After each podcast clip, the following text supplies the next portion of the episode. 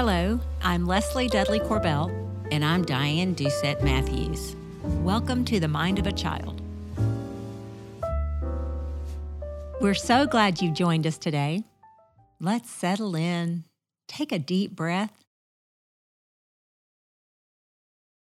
and see what we're going to talk about. Well, we have a question from a friend. Her name is Jan from Tennessee. And we appreciate you, Jan, for writing in. Yeah, so here's her question My three year old has a strong spirit with big feelings, and I am not sure how to help him when he becomes upset. Things tend to get worse before they get better. For example, when we are at the park, he doesn't want to leave and won't budge, and I don't know what to do. When he throws himself on the ground, I really don't know what to do. Hmm. Well, once again, thanks again for listening. And we know children love to be independent, especially when they're exploring their boundaries. It can be frustrating. Big feelings can be frustrating. I know it was hard for me because when my children had big feelings, that often triggered big feelings in me too. Mm. That was always the first thing for me is remaining calm in that moment when big feelings were in front of me. I mean, that is the most important thing because if we get upset and we lose control, then the whole situation is just going to go downhill fast.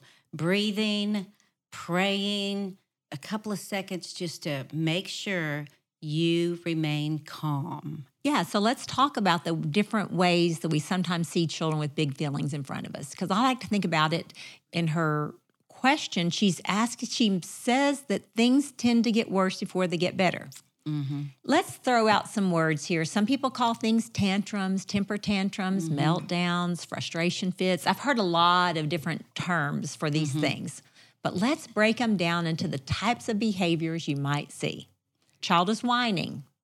For the sake of our podcast, not that it's written in stone anywhere else, but for the sake of our podcast, let's call that a tantrum. And it's going to, there's can be language.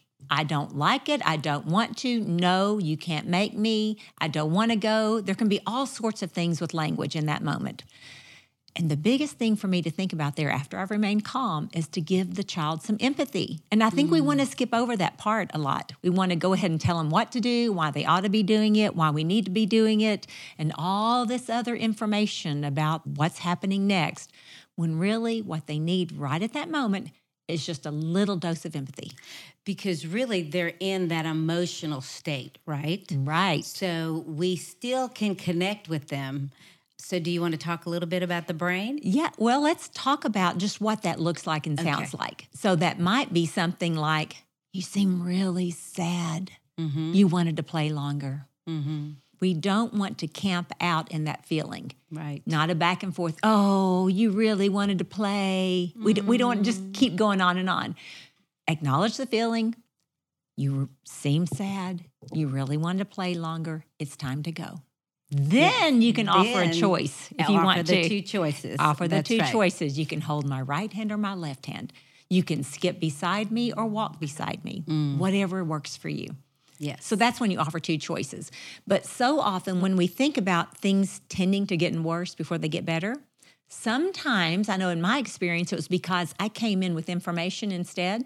I came in with a it's time to go. You know it's time to go. We do this every day. We come to the park and it's we have to go. We have to go pick up your brother. It's time to go. We have to leave. You know, and yeah. I come in with a blah blah blah. Yeah. all overload, this information. An overload for the child, and they're already overloaded. They're already overloaded. Yes. They're going to shut down and go, mm-hmm. and that's can be when they end up on the ground kicking and screaming then. And then they're in the survival mode. Yes. And that's a more difficult situation. That might be called a temper tantrum or temper meltdown or meltdown. Yeah, mm-hmm. it's lower.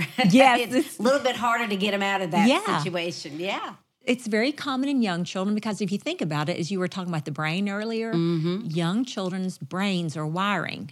Mm-hmm. So they don't really have all those pathways from that front part of their brain, the, the cortex, down to their brainstem that are going to help them pull out of that easily. Right. So when they get overstimulated, overwhelmed, overtired, the brain kind of short circuits almost and like and just shuts down and goes Mm-hmm. into that survival state. So if we think about it that way, all we can do is either remain calm, breathe for them, try to de-escalate it, try to get them calm, Soothe the child and regroup, really. soothe the child and regroup. you can, let's say you're someplace and you really, I know one parent said to me, but I had to pick up my child at school. Mm. I had to leave the park. You know, they felt very overwhelmed. So, really, a reminder to breathe and stay calm, even if you have to get someplace really quick. And you can say to the child, Hold my hand. I'm keeping you safe. We're walking to the car in a very calm, soothing, neutral voice and let the child know that they're safe. Typically, they will go with you because, again, they're seeking safety at Right. that moment. They're overwhelmed, overstimulated. There's no language. They've lost control. Their brain's short circuited. They need someone to be in charge and they want you to be in charge. We just have to be calm while we're doing it. You know, this brings me back in my memory with mm-hmm. four kids and one person, you know, having a meltdown and what to do in a situation that you just mentioned where it's time sensitive. I mm-hmm. need to go. I need to be someplace. And it's very important to stay calm, stay focused, but I don't have a lot of time to regroup and soothe. Mm-hmm. And I remember having to just pick up the child mm-hmm. and just say, We have to go now. I love you. I'm going to keep you safe, but we need to go to the car right now. And then work it out later but have you have to get somewhere and so that's okay at times if you don't have the time to regroup and soothe at that moment mm-hmm. And you mm. might even pray at that moment over the child out mm. loud. that's right as you're picking them up, dear Lord, please help us in this moment. This is really one to play at the park longer, and it's time to go. We've got to pick. We've got to go pick up her sister. Yes, and just keep, those and words. Mm-hmm. just calming over mm-hmm. your child. Scripture, whatever comes to your mind right then, pray that over your child and walk out. But it's the important. The most important piece is that staying calm.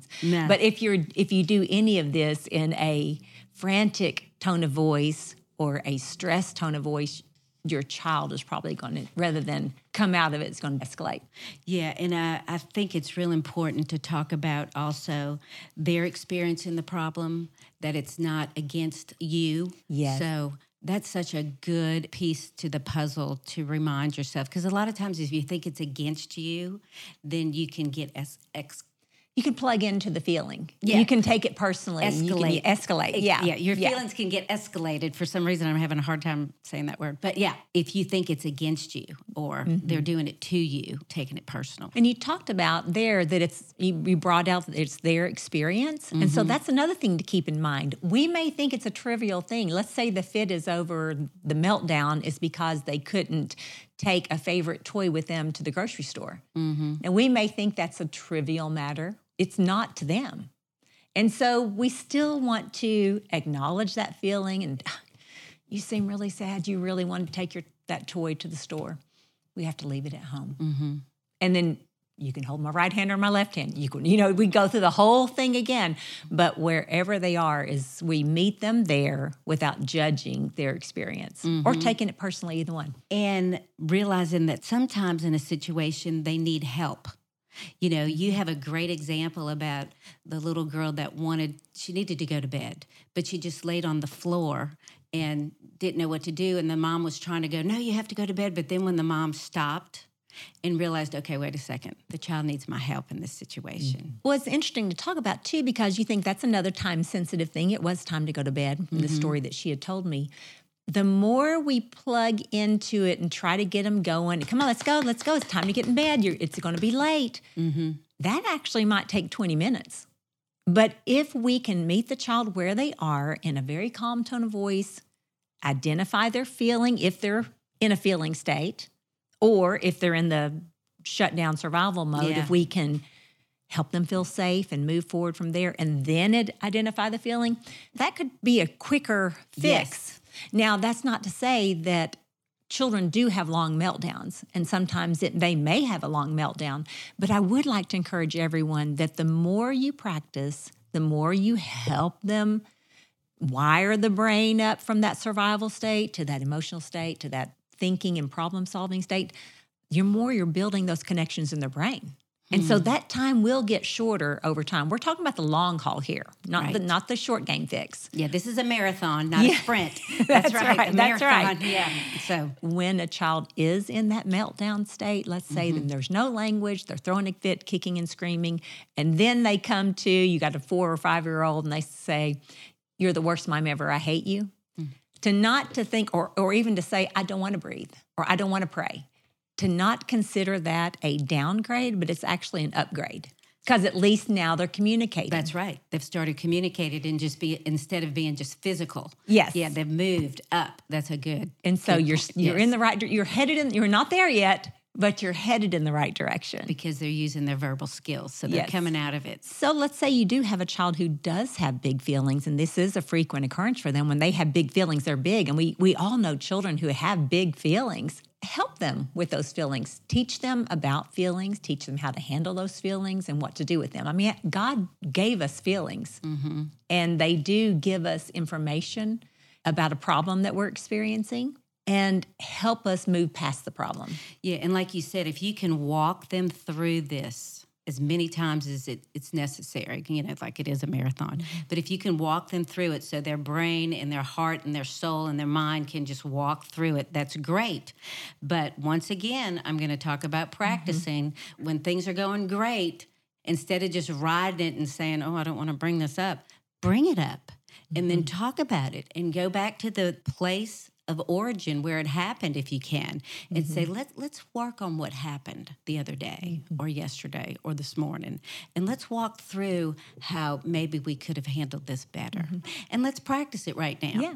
And I think all, as parents, we've all had children who have had tantrums and meltdowns, or whatever you want to call them fits, frustration fits, temper Yeah, tantrums. yeah. We've had children who, who have had all of those and experienced all of those.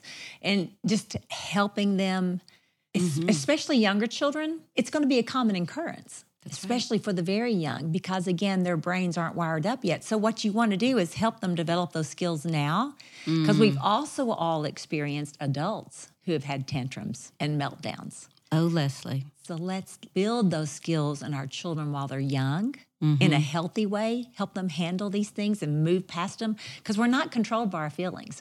And our feelings are, I don't want to go into too much, but really, if we think about our feelings are transitory. They give us information about a problem we're experiencing based on our past Mm. experiences. And so we don't want to be controlled by them.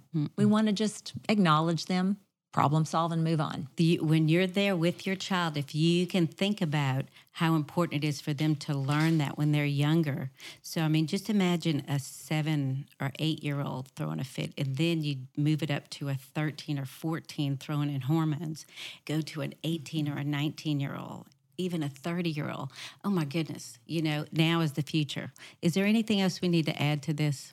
Reflecting back to our boundaries episodes and all of those, we brought Mm-hmm. out this point, and this is probably a good point to bring out here too, is that children will test limits That's right. when those limits come up. They will bump up against them and may have feelings, internal conflicts about them. And so, Mm-hmm.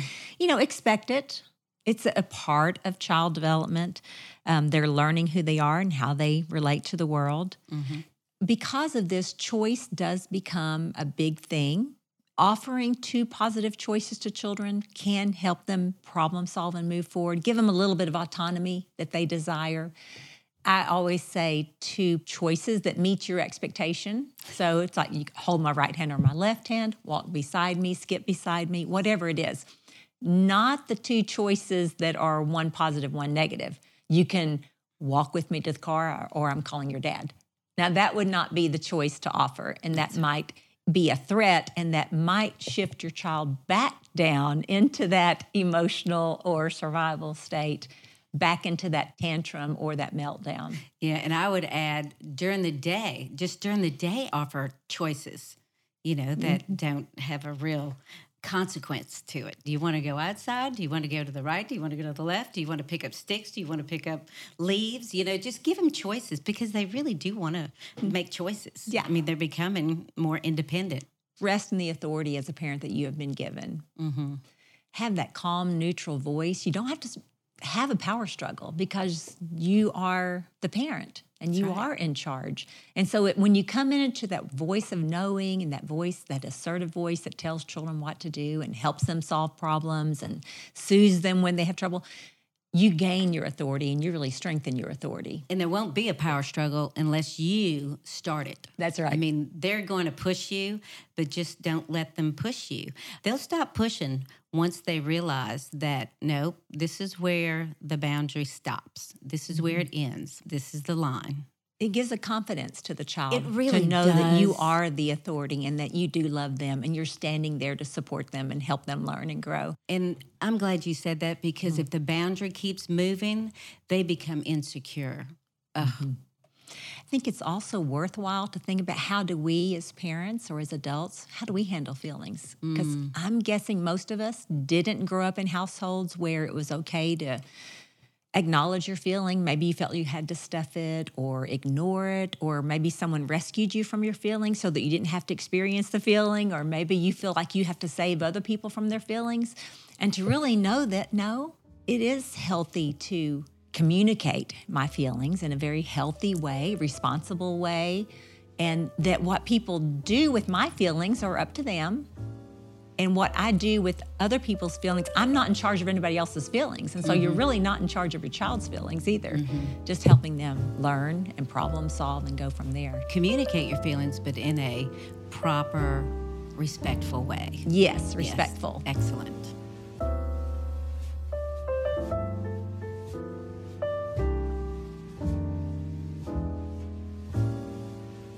We've had several listeners write in with some questions, and we're going to keep doing some more series on these kind of practical problem solving moments. So when your child is in that moment of upset, mm. they're whining, they're they're not cooperating, but there's language still involved. Identify the feeling. Reflect it back to them in a calm voice. Pray so that you are calm and composed. You seem frustrated. Identify what it is they wanted. You think you wanted to stay longer. Then set the limit. It's time to go. If they still aren't budging, but they're kind of, you sense some willingness, offer the two choices. You can hold my right hand or my left hand. Which one works better for you? And so we use all these little things to scoot them along the right way path of cooperation and obedience and achieving our goal. But now, if your child is lying on the ground kicking and screaming, that's not going to be, they're not going to be ready for that yet. They're going to need the breathing, the calming, the prayer over them, the clear direction if you're time sensitive and need to go. Then they'll be open to, once they start talking, once you're connected again, they're ready then to have some encouragement, some validation of the feeling, and then apply all those other things that I talked about. Move them on up. So you got to do it in the right at the right time. Meet them where they are. Rejoice in the day and be present with our child where they are at that moment. Dear Lord, we just thank you so much for this time. I pray that it is very helpful for all the ears that hear and they will be able to apply what they've heard and it will be helpful in their day in and day out times with their children. We thank you, Lord. Amen. Thanks for listening.